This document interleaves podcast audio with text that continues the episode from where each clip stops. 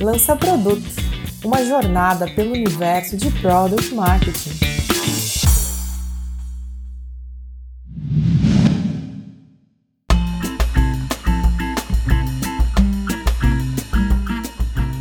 Olá, ouvinte do Lança Produto. Aqui é Cauê Pedrosa, um dos fundadores do podcast e host do episódio de hoje sobre internacionalização de lançamentos, ou seja, como lançar produtos para diversos mercados com o objetivo de conquistar a adoção em escala destes produtos. Mas antes de começarmos com o tema de hoje, eu já queria agradecer a você que está aqui nos escutando, ou seja a primeira vez que você está ouvindo o podcast, ou alguém que já é frequente acompanhando o Lança Produto ao longo do tempo e aproveitar é, esse momento para pedir que você curta o episódio no Spotify, também compartilhe com seus contatos, porque esse engajamento é fundamental para levar o conhecimento de marketing de produto adiante no mercado e alavancar as pessoas que estão buscando crescer na carreira. E agora, gostaria de agradecer principalmente a nossa convidada de hoje e já dar as boas-vindas para Ana Cruz, que é consultora de Product Marketing hoje em Londres e conta com uma passagem de sete anos pela Google, onde adquiriu uma experiência única que a gente vai explorar um pouquinho no episódio de hoje. Então, Ana, seja muito bem-vinda ao podcast Nosso Produto. Muito obrigado por estar aqui, topar, bater esse bate-papo. Obrigada, Cauê. Muito legal estar aqui com você e com, meu, com a equipe do primeiro podcast sobre product marketing do Brasil. Devo dizer que isso vai fazer sucesso quando contar para minha avó e para todo mundo é, no LinkedIn. E não, estou muito contente de estar aqui. Eu acho que a minha carreira começou no Brasil e sendo assim, estando atuando nessa área de marketing de produto já faz, meu, quase oito anos agora. Primeiro, né, essa parte toda que eu comecei no Google como estagiária e aí acabou as coisas foram se desenrolando no time de aplicativo para consumidor. E aí, recentemente, eu saí para ser head de marketing de uma outra empresa e hoje em dia eu sou uma consultora independente. Então, o que eu gosto mesmo assim é dessa área de produtos feitos para adoção em massa, ou seja, para consumidor. Então, é a área que eu tenho mais satisfação de trabalhar. E, assim, a minha grande motivação é eu quero resolver problemas reais para pessoas reais em escala sabe? E eu acho que é por aí que eu geralmente defino a minha carreira e é para onde eu quero continuar indo. Nossa, e essa visão né, de como você se coloca no mercado tem total a ver com a, essa posição estratégica de marketing de produto, né? Como você conseguir escalar pensando em atingir o máximo possível de pessoas, óbvio, né? Diante de um objetivo estratégico. Mas entrando um pouquinho assim no tema de hoje, que é esse lançamento em vários mercados, né? Como é que, assim, conta pra gente um pouquinho da tua trajetória, você tocou por cima, mas como é que você chegou, de fato, em, em trabalhar com lançamentos em múltiplos países, lançamentos internacionais? Bom, eu acho que foi assim. Começou porque eu saindo da faculdade, eu cursei comunicação, né, com a ênfase em publicidade em São Paulo mesmo. Eu tinha muito essa curiosidade, eu queria muito trabalhar no departamento de planejamento de agência de publicidade. E eu estava refletindo sobre isso, e eu acho que tem muito a ver com essa ideia de você entender o que é que realmente importa para o consumidor. Então, quando você está pensando num posicionamento de marca, alguma coisa assim da perspectiva da agência, você precisa ter muita coisa em comum com o nosso trabalho de product marketing, né? Que é realmente você entender os pain points, o que, que pega para o usuário, o que, que é uma coisa que motiva de fato, o que está por trás do que é, do que a gente vê que as pessoas falam na pesquisa qualitativa, o que, que o mercado está oferecendo em termos de é, competição também. Então, acho que eu, eu já comecei meio que atraída por essa área, mas eu não tinha muito vocabulário, eu não sabia nem que existia, para ser sincera. Eu achava que a minha vida ia ser trabalhar em agência. E aí, assim, eu apliquei para Eu lembro que foi 2014, eu apliquei para o processo de estágio do Google. Então, esses normais mesmo que você, todo ano eles têm, não sei nem se eles fazem ainda hoje. Mas foi uma das melhores decisões que eu já tomei, porque rolou, eu consegui uma vaga, e aí, assim, eu passei seis meses estagiando no time de marketing do Google do Brasil. A gente estava promovendo AdWords, né, para pequenos negócios. E aí, quando chegou no final do estágio, apareceu uma vaga júnior, né, para trabalhar nessa parte de que eles chamam de strategy and ops. Então é assim, Pensa que dentro da região de Latinoamérica, você tinha o diretor de marketing que tem as OKRs, né, de Latinoamérica, e eu entrei como uma pessoa de suporte, assim, no sentido de olhar ai, como é que a gente distribui o budget, qual que é o impacto das coisas que a gente está fazendo, ah, como é que a gente mede, quais são as KPIs que a gente tem que estar tá usando para diferentes áreas de negócio. E eu gosto de falar dessas duas experiências porque eu acho que elas foram muito formativas para eu entrar na área que eu gosto e do que eu faço hoje, né? Então, assim, esse interesse pelo que realmente, por tendência, por pesquisa, por é, a parte mais analítica da coisa, e esse distanciamento para poder olhar para as iniciativas de marketing de uma perspectiva assim, tá, legal, você fez cinco eventos, qual foi o impacto no negócio? Então, eu acho que aquilo foi fundamental para eu tomar os passos que eu tomei e para chegar nesse ponto, né, de estar tá na parte de internacionalização. E aí, a partir daí, eu fazendo esse primeiro ano de trabalho em Strategy and Ops, trabalhando diretamente com o VP da América Latina, foi super legal. Eu aprendi pra caramba, né? Como você deve imaginar. E eu tinha muita vontade de, de morar fora, de explorar, e eu não tinha muito uma passagem pela Europa. Então, quando surgiu a oportunidade de aplicar para esse time de Consumer Apps, então era um time responsável por promover o uso dos aplicativos do Google para o consumidor na região da Europa. Bom, Europa, Oriente Médio e África. Então, você imagina que é muito do que eu fazia era uma função meio de diplomata, assim, porque você tem os times de global marketing, né, do Google, que estão pensando, estão trabalhando ali do lado a lado com o cara do produto que está desenvolvendo ali em Mountain View, na Califórnia, e pensando, tá, como é que vai ser essa feature, como é que a gente explica essa feature. Você tem os mercados, né, então, a pessoa de marketing, sei lá, da Espanha, que está pensando, tipo, no Google da Espanha como um todo, e como é que a gente encoraja as pessoas a, a fazerem mais busca no Google aqui na Espanha e como que isso se relaciona com o contexto local. E aí o meu papel era estar sempre meio que nesse meio de campo, assim. Primeiro ajudando o pessoal, dando recurso para o pessoal dos países entenderem o que é que está rolando, quais são os próximos lançamentos que estão vindo, quais são as próximas features que vão lançar em, em produtos específicos. E aí, às vezes, também botando a mão na massa, né? Porque às vezes a gente está fazendo campanha, então precisa, cara, lançar é, direct response marketing, desde tipo da menor campanha de banner, tá ligado? Até campanha de mídia maior, em especial quando a gente lançou o assistente do Google, que é o. Eu acho que esse é o caso que eu super quero conversar com você e trazer, porque eu acho que é, é muito interessante. Mas, só para resumir, assim, eu acho que foi muito esse caminho de eu, eu, tinha esse interesse pelo que o consumidor liga, por pesquisa de mercado, eu tinha um interesse por essa parte de impacto, de tipo assim, o que, que, de fato funciona, sabe? Eu nunca fui uma pessoa muito de branding, por exemplo. E depois ainda fui aprender que existem, tipo, equações do tanto que você investe em brand equity e o tanto que você pode recuperar de retorno no investimento, tipo, ao longo dos anos, porque você pode mexer com o preço e tal, mas isso é outra história. O ponto é, tá nessa posição de regional marketer, né? Seja na Latinoamérica ou seja aqui na EMEA, sempre teve muito a ver com o que, que eu gosto de fazer. Eu gosto de pessoas, eu gosto de aprender coisas novas. Então, é isso. E eu acho que é muito característico de empresa grande de tecnologia, porque você acaba tendo aquela organização em matriz, que você tem os objetivos maiores, OKRs da empresa gigantes, e aí cada um tem que meio que desenvolver os seus próprios OKRs, e as organizações têm, tipo, você vai negociando com as pessoas, né? Tem gente que tem objetivos parecidos com o seu, interesses parecidos com o seu, então quem faz o quê, o que, que é a sua jurisdição e tal, é algo que vai evoluindo ao longo do tempo. Então, é isso. Eu acho que esse é o resumão de como que eu cheguei naquele estágio. É bem interessante, porque é, você trouxe né, que vem desse background da comunicação, da publicidade, e aí, por meio do, de uma empresa que tinha uma estrutura grande, você foi crescendo até chegar em grandes campanhas que necessitavam, de fato, de uma tangibilização assim de resultado mais profissional, né? Imagina em relação com o VP, então você tem que ter aí na ponta do lápis, né, o resultado, e isso trouxe um amadurecimento dessas, vamos dizer, estruturas do marketing, né, que às vezes a gente não entende o que é até que você vai de fato para trabalhar com isso, assim, bem interessante.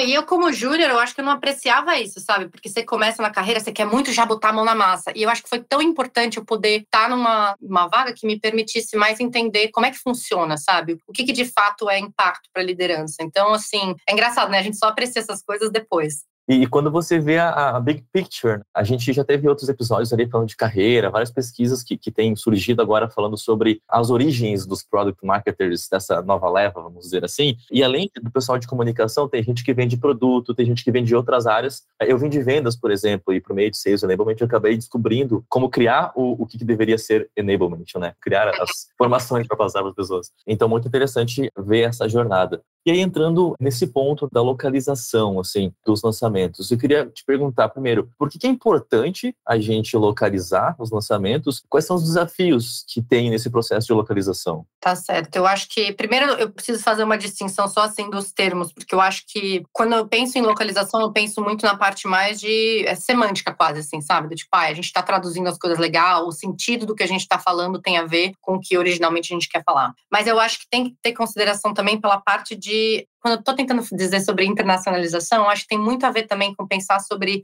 o impacto de onde que esse produto foi pensado, desenvolvido e qual é o impacto que isso tem na experiência de produto no usuário local, certo? Eu acho que sim, a primeira coisa uh, que eu acho que a gente precisa pensar é que isso tem a ver com um retorno sobre investimento, cara. É tipo assim, se você está lançando um produto em múltiplos países e você tem um tempo limitado de tempo para fazer isso, é uma mobilização enorme, assim, são muitos, muitos times envolvidos, é muito recurso alocado, é muita eu acho que na, tanto em termos de dinheiro quanto em termos de headcount, é uma coisa assim, é um mega esforço de time mesmo para trazer um produto novo, como foi a assistente do Google para o mercado em 2018 para mercados internacionais. E aí eu acho que assim, o que é importante dessa parte toda é, cara, você passa por tudo isso, faz todo esse esforço, né? E se você lança uma coisa que tipo, tá faltando algo fundamental no MVP para o usuário local, ou você tem alguma coisa muito específica do lugar sabe, que ninguém teve oportunidade de dar esse feedback para o time de produto, e aí acaba que todos, tipo, que é algo que a pessoa não vai engajar desde o começo. Então, eu acho que tem muitos, consigo pensar em vários exemplos, assim, de como é importante você usar insights de usuários locais para informar tanto né, o time de produto, mas como a gente faz marketing para esse produto mesmo, para proposição de valor, para toda a parte de mensagem, como é que a gente usa esses insights do time local para melhorar o produto como um todo e ao mesmo tempo ter esse equilíbrio, né? Porque como eu falei, recursos são limitados. Então, assim, por mais que eu quisesse atender todos os pedidos de todos os mercados que trabalhavam comigo, ah, eu quero a feature XYZ. Cada país tem todos os seus pedidos. Eu sabia que não era possível, sabe? Porque o, o chefe, né, da área de produto, o chefe da vertical, tal, a liderança, tem que fazer escolhas que são trade-offs, né? A gente, quando fala de estratégia, a gente está trocando uma coisa pela outra. Você dizer sim para uma coisa, você dizer não para outra. Então, eu acho que é, é, mais por aí, assim, que eu olho sempre a parte de internacionalização. Localização é importante também, eu acho que é parte disso, mas eu tento sempre dar essa descolada, porque eu sei que os recursos são diferentes, sabe? Assim, eu sei que se eu virar e falar, ah, localização é importante, eles vão falar, ah, tá da hora, tá aqui budget para você só, contrata aí uma galera para traduzir as copy streams, né? Tipo, copy ah. do, do produto, e beleza sabe? E, e, eu acho que é por isso que eu gosto de, de falar desses termos diferentes. Nossa, e crucial ter essa visão bem clara, né? Que uma coisa é uma localização do copy, da mensagem, que você vai colocar alguma informação ali que tem mais a ver com um aspecto de comunicação mesmo, né? É, uhum. E tem outro aspecto da cultura e da forma de usar os produtos. Que daí já é um input que ele tem que até vir no momento bem anterior ao momento de lançamento, né? Será que um usuário de uma funcionalidade na Alemanha usa da mesma forma que alguém na Argentina? Então são uhum. culturas muito diferentes, né? Da latina, da europeia, assim. Mas falando, Ana, sobre esse case que você trabalhou dentro do Google, né, que foi o lançamento do Google Assistente, né? Então, oi Google, hey Google, conta assim para mim, é, o que, que foi esse lançamento, a tecnologia em si, objetivos, como é que você participou disso, o que, que você descobriu e levou isso para o time? Abre um pouquinho aí desse cenário para a gente entendendo. Ah, eu acho que esse foi um dos cases mais legais assim da minha carreira, uma das coisas que eu tenho muito, muito orgulho. Eu acho que a parte mais legal também foi ver desde o começo, quando assim a gente sabia que era uma prioridade, que isso ia ser lançado em primeiro nos Estados Unidos e depois em certos países, até quando realmente começou não, agora é fogo nos olhos, vamos, sabe, vamos ter que estar presente em todos os mercados o máximo possível. Então assim, só para dar um pouco de contexto, assistente do Google, ela é uma assistente virtual que você fala, é como assim você faz as coisas no seu celular, no Android, por exemplo, por meio de voz, ao invés de você usar os dedos, né? E ela vive um monte de superfície. É competidora da Alexa, da Siri, enfim, é, é a, a, solução que o Google tinha oferecido. E eu achava incrível e foi um produto que desde o começo eu falei, nossa, cara, eu quero trabalhar com isso porque eles estavam querendo mudar esse paradigma, né? Do tipo assim, você já digitava no seu computador e agora você só aperta na tela touchscreen e aí o próximo passo é fazer as coisas com voz. Eu acho que assim, eu acho que chegou num certo ponto muito interessante de adoção, pelo menos introduziu o conceito para o público, mas eu acho que ainda falta muita, muito em termos de desenvolvimento mesmo, a parte de. Bom, vamos ver, né? Com inteligência artificial agora, eu acho que você tem melhores jeitos de você processar o input de áudio e como que as assistentes respondem. Então, assim, eu estou torcendo para que vá melhorando no futuro, que eu acho a ideia do produto muito legal. E eu acho que, assim, uma das coisas que foi bem interessante, que tem a ver com o tópico que a gente está conversando, é Primeiro foi se tentar lançar a assistente do Google na Europa. Eu estava dentro do time, né? Então não estava liderando essa parte do lançamento, mas a gente tinha certos mercados que eram prioritários para fazer a coisa acontecer. E foi a partir daí que o meu time, né? A gente começou a construir um relacionamento com o time de produto que sentava na Suíça, que era responsável por essa parte, né? De bom, por parte dessa parte de internacionalização.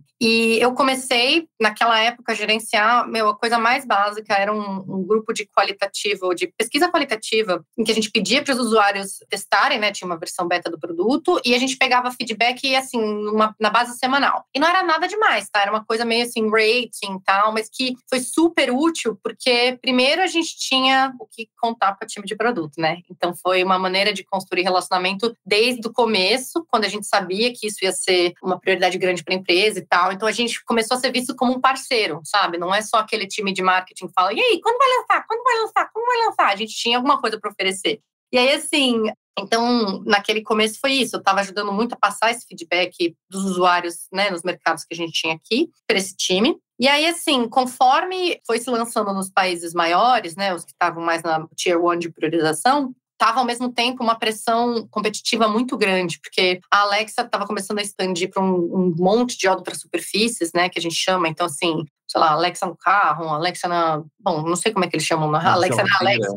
É, na geladeira, sabe assim, né? Então, assim, isso estava botando uma pressão muito grande, né? Porque se você for pensar, você está em um sistema. Geralmente, quem usa Alexa não vai comprar um Google Home, né? Você tinha a ver com toda a parte de hardware, toda outra, assim, era muito complexo, né? E eu acho que ao mesmo tempo estava uma corrida para ver quem que conseguia ter a preferência do consumidor. E a Amazon tem essa vantagem competitiva da parte logística, né, de poder desenvolver a parte física, eu acho super rápido também, isso eu sempre admirei muito. E a gente, eu acho que uma das partes que a gente tinha uma vantagem competitiva é essa presença no Android, né, no, no celular. E foi aí que eu acho que realmente eu comecei a pegar mais a mão na massa e foi quando eu comecei a liderar a parte de internacionalização mais em escala mesmo. Foi, acho que foi 2018 e eu lembro que eu sentei numa reunião com o time de produto eles olharam para mim e falaram assim: "Então, Sabe como é muito importante a gente estar tá agora avançando realmente a nossa presença em vários países? A gente decidiu que vamos usar o modelo, né? A gente já construiu uma assistente em inglês britânico. Legal, você tem vários países aí que eu estou vendo na África que também usam inglês, né, como língua.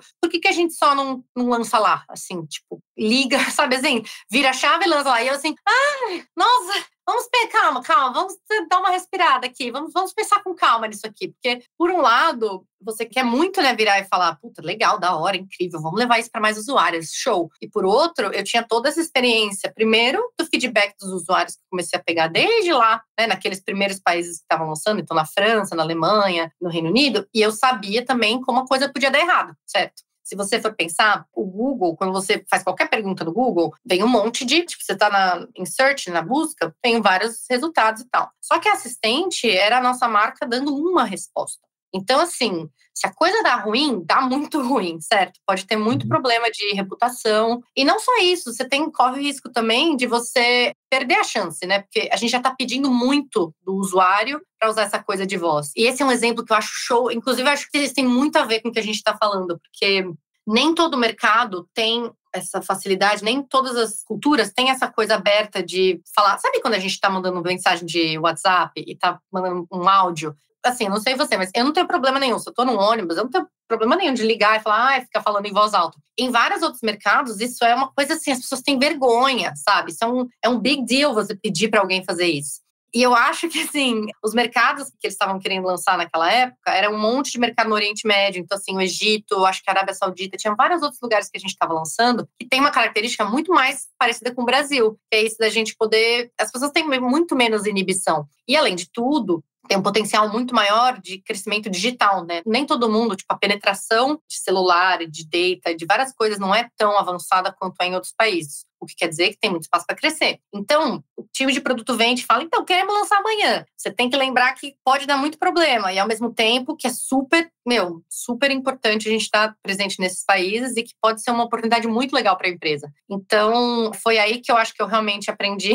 aprendi o máximo né, dessa área de internacionalização. Nossa, achei muito interessante, né? Porque esse ponto de como as pessoas se sentem à vontade para falar em público, como você deu exemplo, né? No, no, meio de transporte, no trem, no ônibus, é bem diferente. Aqui, até o, o, brasileiro realmente não tem problema em falar em público. Quando a gente está um pouco fora do, do país, vê de fato como é uma característica, talvez latina, eu diria assim, né? De ser muito mais comunicativo, mais próximo, assim, do que, vou supor aqui, um usuário chinês, por exemplo.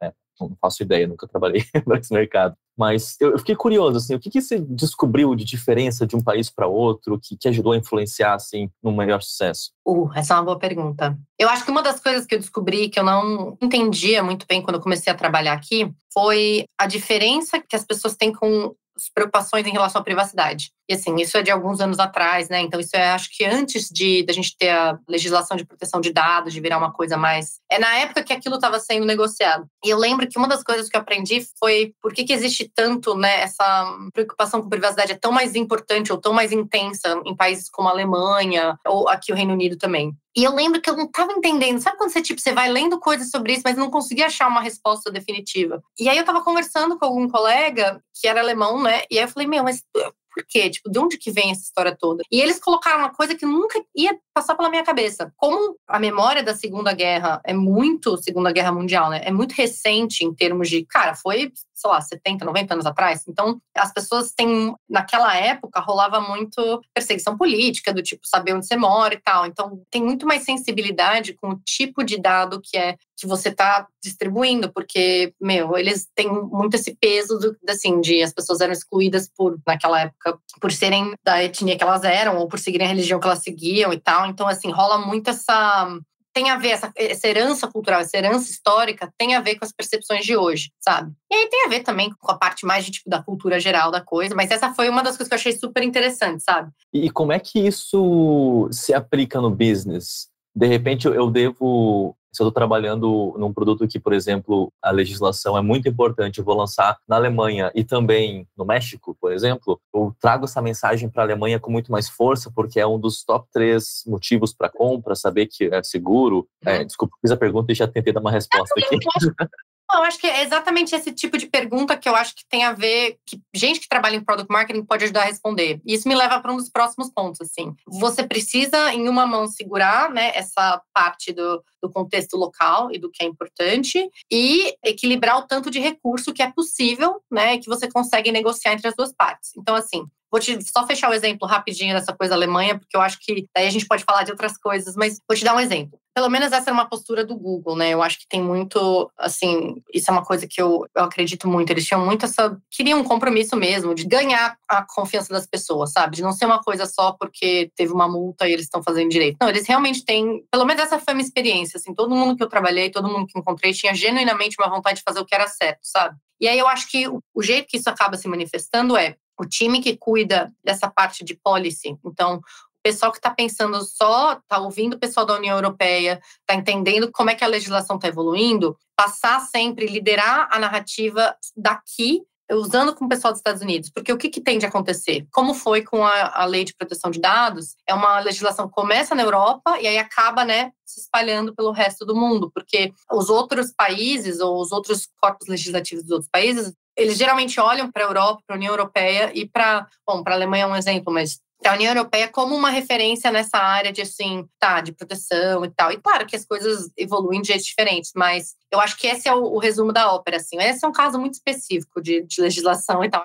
Nossa, é muito interessante, de fato, quando você acaba olhando né, para a origem da informação, no caso dessa legislação né, que se inspirou na Europa e trouxe depois para o Brasil por meio da LGPD. Mas como é que funciona o processo inverso? Quando você traz insights de alguns mercados e traz, por exemplo, para a construção de um produto, assim. Como é que é a tua experiência nesse sentido? Cara, eu acho que é, é chave, é um jogo, assim, é muito tipo... Eu gosto de falar que você tem que ser diplomata, assim, porque você precisa estar tá numa postura que você entende se é fala a língua do time de produto, então você entende o que está acontecendo, quais são as intenções, por que, que eles querem fazer certas coisas de certa maneira, e você tem que ter um pouco de jogo de cintura para conversar com o pessoal que está no, no marketing local, entender quais são as motivações também, tipo, qual é o custo-benefício da coisa, certo? Tipo assim, sei lá, se eles estão lançando, vamos dar um exemplo aqui com assistente. Uma das perguntas que você podia fazer para assistente é: ah, qual é o resultado do jogo do Arsenal? Vai. Pô, futebol é uma vertical que mesmo no Google normal as pessoas perguntam muito, então a gente sabia que é muito importante. Então, por um lado, é, isso é uma coisa que, sim, é super importante ter resultado de futebol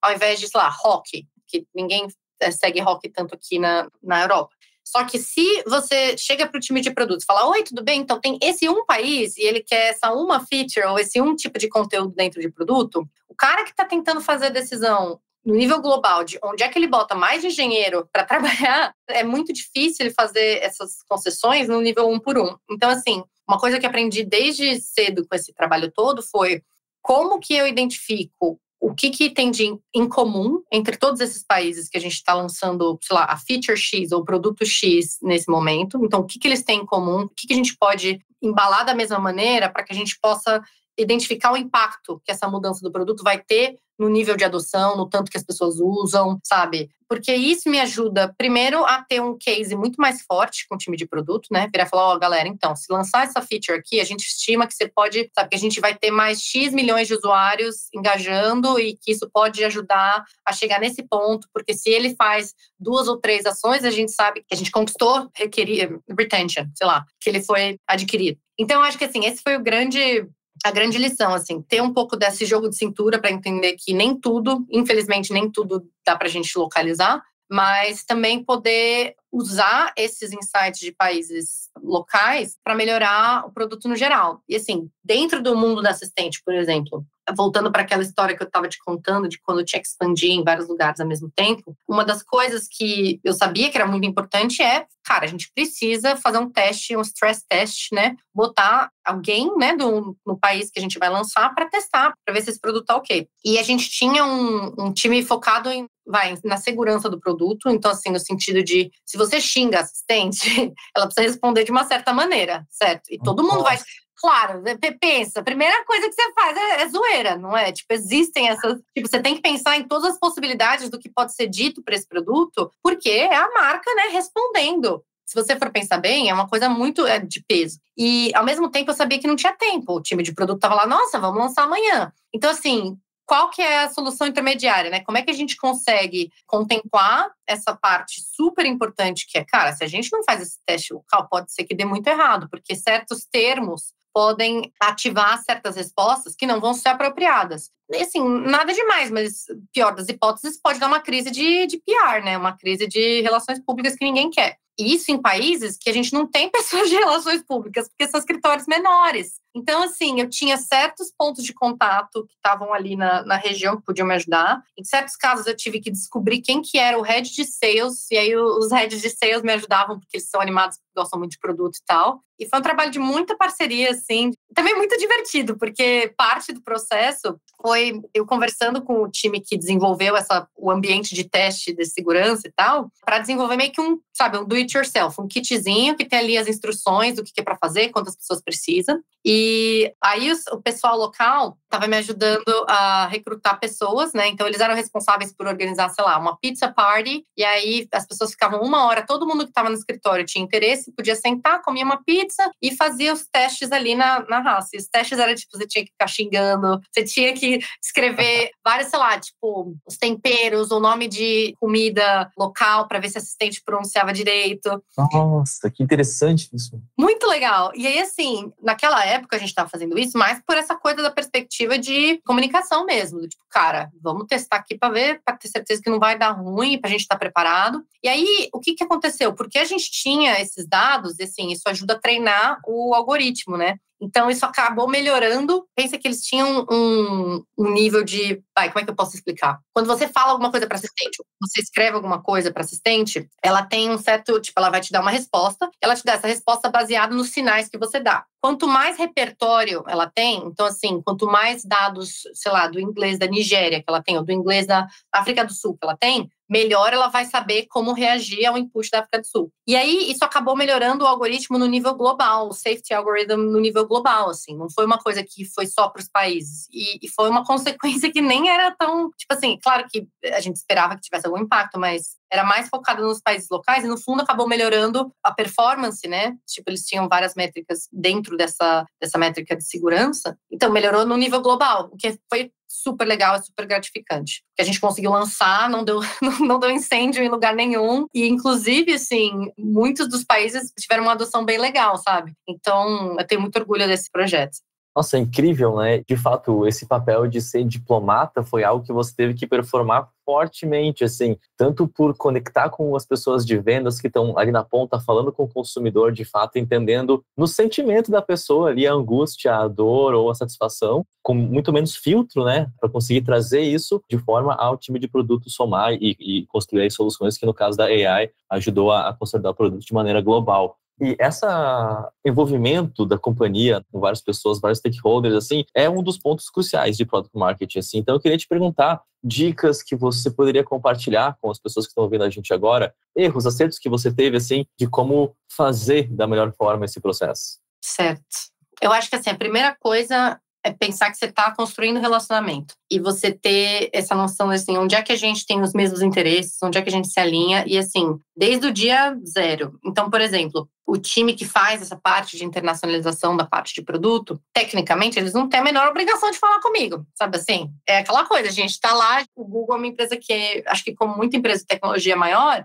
tem certas horas que assim, tá lançando, tá lançando, entendeu? Você não tem muito. Então a gente faz um trabalho muito de influenciar. E assim, como é que a gente influencia? Como qualquer bom product marketer acaba sendo com um insight de usuário mesmo. Então, entender que assim, você tá trabalhando com essas pessoas. Então, tem um pouco dessa curiosidade, sabe? Tentar para conversar, entender, ok, por que, que vocês acham que dá para lançar isso aqui, sabe assim, só ligar, só virar a chave aqui, ligar e lançar em vários países. Então, isso eu acho que é crucial, assim, construir relacionamento e usar insights, porque isso é muito valioso para time de produto. Eles não, não necessariamente têm acesso a esses dados, né? Então, acho que isso é, essa parte é super importante. Aí, a segunda coisa que eu acho que é importantíssimo também é você pensar que você precisa ajudar, né? Ao invés de, tipo, só impor certas coisas quando você está pensando num produto global. Então, por exemplo, se você tem um limite de tempo, você está lançando alguma coisa rápida, eu acho muito mais valioso você ter um playbook, né? Tipo um, sabe assim, alguns princípios, alguma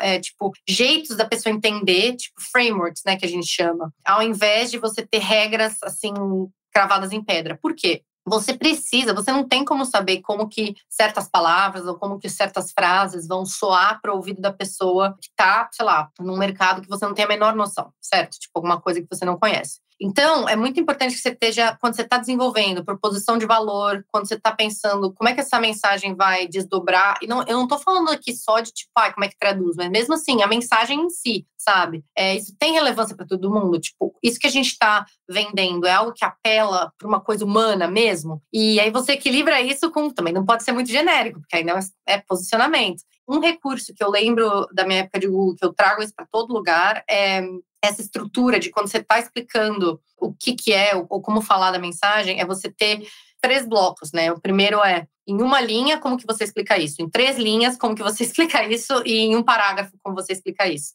Porque aí você consegue desdobrando da maneira que seja preciso, você faz em inglês para todo mundo ter acesso, e aí a pessoa que está no país, e claro, né, a partir disso você tem outras guidelines, tipo, ah, não falar dessa certa maneira, porque isso não é, produto não é infalível aqui, por exemplo. Que isso é uma coisa que acontece muito, certo? A pessoa quer falar, não, com certeza dá para confiar, pode falar exatamente isso, e nem sempre é assim. Então é importante a gente Até ter. por concorrente local, né, que tem às vezes, a gente nem tem o conhecimento, às vezes, se é um país menor assim, não é principal. Exato, exato. Então, assim, isso foi uma coisa que eu aprendi bastante. Então, Primeiro, essa ideia de você construir relacionamento por meio de insights, porque nem sempre o cara de produto sentado na Califórnia vai ter acesso a feedback de usuário de outros países. E sempre com essa visão do que está em comum, o que, que aqui é eficiente a gente trazer como problema. Aí, segundo passo, essa coisa de mais princípios, fundamentos, de você pensar em termos de como é que eu dou um recurso para o cara que está ali, que vai ter que usar isso aqui para fazer uma campanha, como é que eu faço essa coisa ser útil para ele, certo? Então, acho que esse é o segundo passo.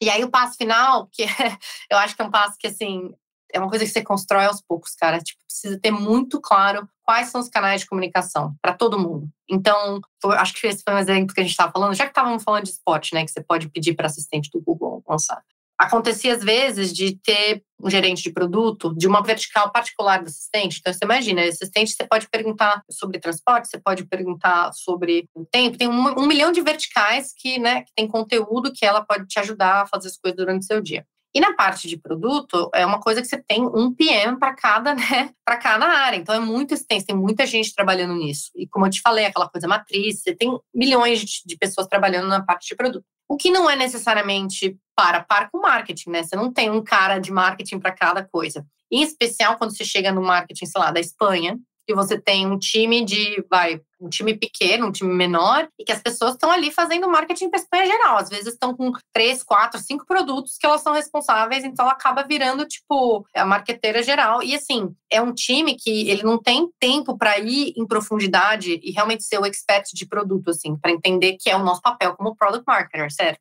Então, o que eu sempre tentava, por isso que eu estava falando dos canais de comunicação. Às vezes, o cara lá, que é o PM de vôlei, vai, queria lançar uma feature, estava trabalhando na internacionalização de uma feature e ele queria feedback local, só que aí ele não entende muito bem como funciona a organização de marketing e acaba conversando com cada, vai, vai para cada mercado e fala: Oi, tudo bem? Preciso que você me ajude? E assim, isso acaba gerando fricção, porque primeiro para o cara de tá lá fazendo 85 mil campanhas e não é a prioridade para ele essa vertical em particular, ele não vai querer ficar gastando muito tempo dele dando feedback para essa parte do produto que não faz tanto sentido. E segundo, que se a gente está tentando ter uma conversa com a liderança de produto sobre aonde que a gente realmente ajusta as coisas, né? Quais são as prioridades, quais são os nossos pedidos prioritários, isso pode acabar sendo muito isso acaba com a conversa, certo? Porque se isso está rolando conversinhas paralelas, e ao mesmo tempo ninguém nunca quer virar e falar, ai não, só pode, pessoal de produto só pode falar com o time de marketing local, falar comigo. Tipo, não é assim que as coisas funcionam. Então, uhum. eu acredito muito nessa coisa de como que você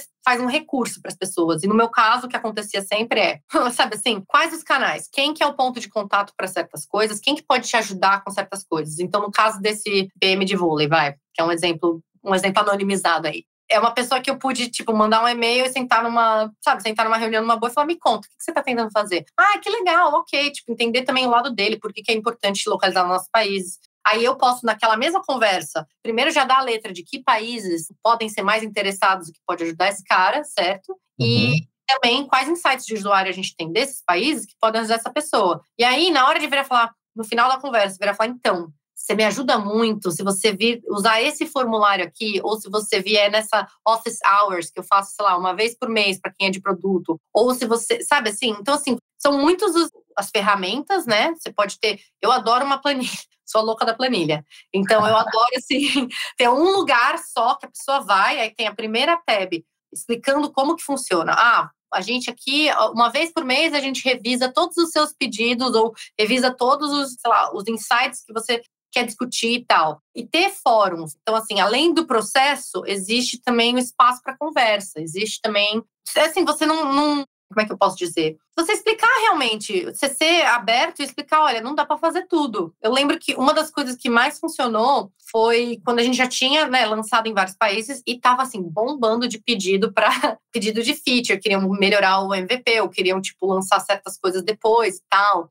E assim, certas coisas difíceis às vezes, uns bugs meio chatos, uns negócios que realmente estavam impedindo. Só que você poder sentar com as pessoas no mesmo, sabe assim, no mesmo círculo e virar e falar, gente, ó, é assim que as decisões são tomadas na organização de produto. Olha aqui, ó, como os recursos são distribuídos. Isso quer dizer que a gente tem muito mais força se a gente fizer um pedido em certas áreas. E eu acho que aqui temos critérios, ó. Um desses critérios é, por exemplo, sei lá, será que a gente tem evidência de que melhorar nisso aqui vai ajudar sei lá, vai fazer com que o usuário use mais ou que tente alguma coisa diferente. Então, um exemplo que eu sempre gosto de dar é de voz, né? Voltando aí para a coisa do assistente, você pode ter todas as 50 mil features que você quiser. Se você fala com aquele treco que você já não está acostumado a falar e ele não te entende, faz você se repetir. A gente descobriu assim todas as pesquisas, vai qualitativa, quantitativa, sabe, behavioral science, tudo que a gente olhava, todos os ângulos que a gente olhava, a gente sempre esbarrava nessa tecla. Por quê? Como é um produto desenvolvido nos Estados Unidos, ela tem muito mais essa propensão, ela entende muito melhor o inglês americano.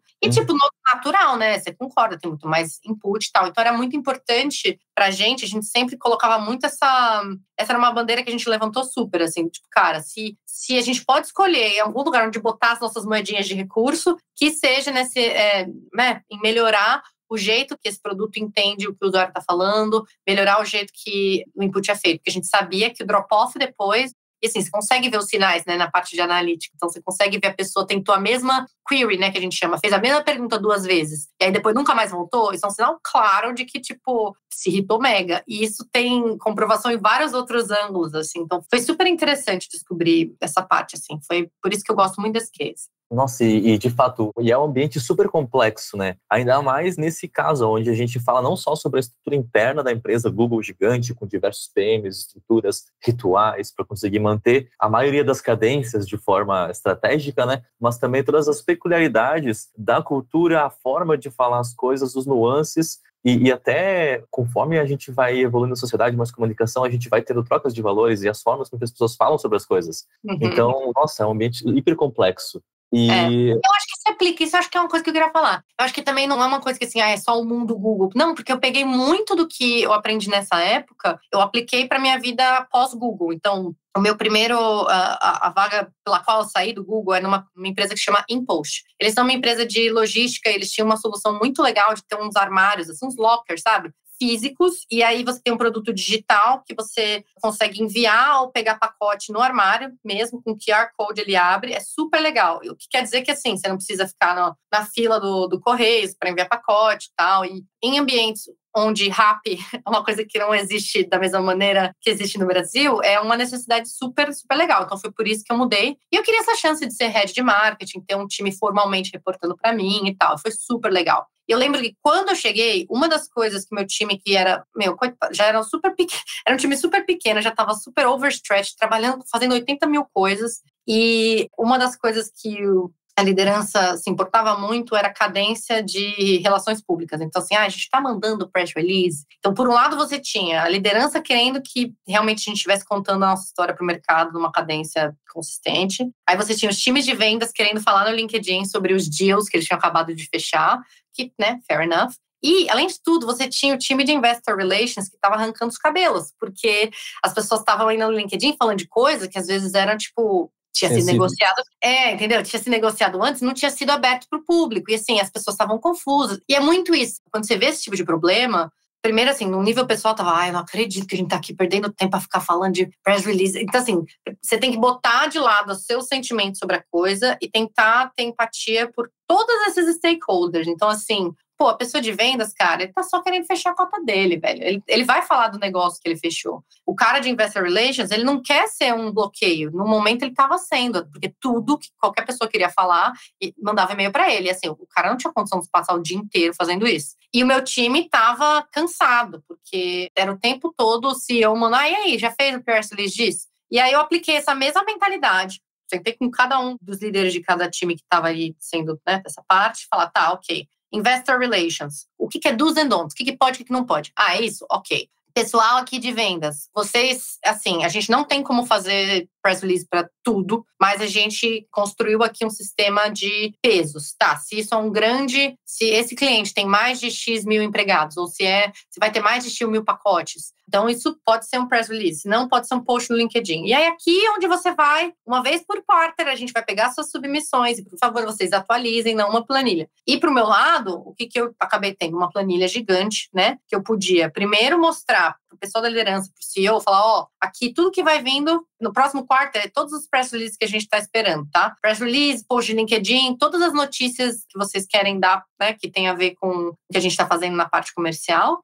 E, ao mesmo tempo, isso me ajudou a proteger meu recurso, porque eu tinha, sabe assim, eu tinha um retainer com a minha agência de relações públicas que eu não queria ficar gastando com uhum. post LinkedIn, tá ligado? Sim, e ao mesmo tempo eu não tinha como meu, botar meu time para fazer, para ficar escrevendo post LinkedIn para cada coisa. Então, foi essencial ter assim empatia por cada parte do processo, ter esses canais de comunicação muito claros e a, a linha na, sabe assim, tipo a line on the sand, né, que eles falam, tipo, muita clareza do que é e o que não é, entendeu? Então, todo quarto a gente mandava e-mail falando, ó, oh, galera, aqui, ó, a gente tá pegando as suas submissões, a gente vai fechar aqui a partir de tal dia. Isso ajuda muito. Se tem uma data, vira falar, ó, oh, a partir de data tal, é isso. Quem pediu, pediu. Quem não pediu, acabou. Entendeu? Porque aí você não é, sabe assim, se você comunica com clareza, se você manda uns reminders, é, é, é justo. Você também tem que fazer o seu trabalho. Não vai ficar atrasando tudo que está fazendo para, enfim. Então eu acho que isso se aplica para fora. Tipo, não pense que isso é uma coisa assim que ah, só quando a empresa é grande. Eu acho que isso se aplica tipo na vida. Uhum. Mas algo que se aplica é de fato essa posição de conversar com diversos stakeholders internos para conseguir levar o produto com sucesso no mercado e fazer ele ter sucesso no mercado, né? influenciar nesse processo, levando em consideração milhares de aspectos. E para a gente encaminhar aqui para a parte final do, do, episódio de hoje, é, eu queria perguntar se você tem alguma dica de conteúdo, algo para as pessoas acessarem para ajudar a exercer esse raciocínio de levar produtos para mercados diferentes assim com mais sucesso. Olha, sem querer puxar a sardinha para o meu lado, que eu acho que eu trabalhei nesse.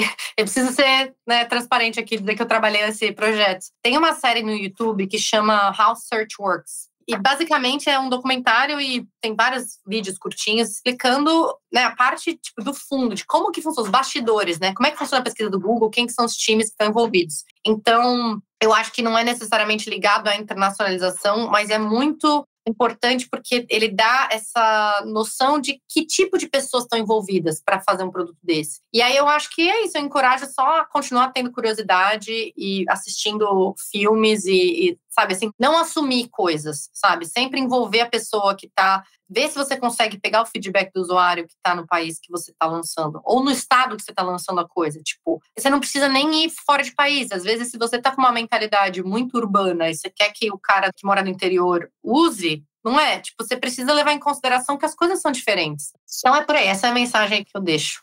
Nossa, muito interessante, Ana. De fato, tem muitos princípios né, de marketing de produto que a gente acaba levando para empresas gigantes e para empresas pequenas, assim. E, pô, muito obrigado por disponibilizar esse tempo, trazer um pouco da tua experiência nesse case super interessante, que é o lançamento do Google Assistente, né, e de como é que foi levar para vários mercados, assim. Então, pô, muito obrigado. Não sei se quer deixar um recadinho final aí para os ouvintes do nosso produto. Não, só dizer que eu fico muito contente de existir uma comunidade e de poder conversar com o pessoal do Brasil sobre isso. Se tem algo que, que me dá satisfação, é saber que, cara, tá virando um tópico que a gente realmente tem, tem, tem, muito potencial. Tem muito potencial. Eu acho que a área de tecnologia no Brasil pode muito decolar. A gente é um povo excelente, a gente adora, sabe? Eu, eu acho que a gente não tem muita barreira para adotar coisa nova. Então, tudo que eu puder fazer para ajudar a avançar esse campo no meu país, eu, eu quero fazer. Muito bom, vamos pensar no, no, próximo tópico ali, que eu já vi que tem bastante coisa para a gente ficar falando do histórico. Bom, gente, muito obrigado. Então, chegamos ao final de mais um episódio de Lança Produto. Se você tem sugestões de temas, de profissionais para compartilhar conhecimento aqui ou sugestões de parceria, enfim, pode entrar com a gente por meio do e-mail lançaproduto.gmail.com e lembra de seguir a gente no LinkedIn e no Spotify. Muito obrigado e até a próxima. Obrigada.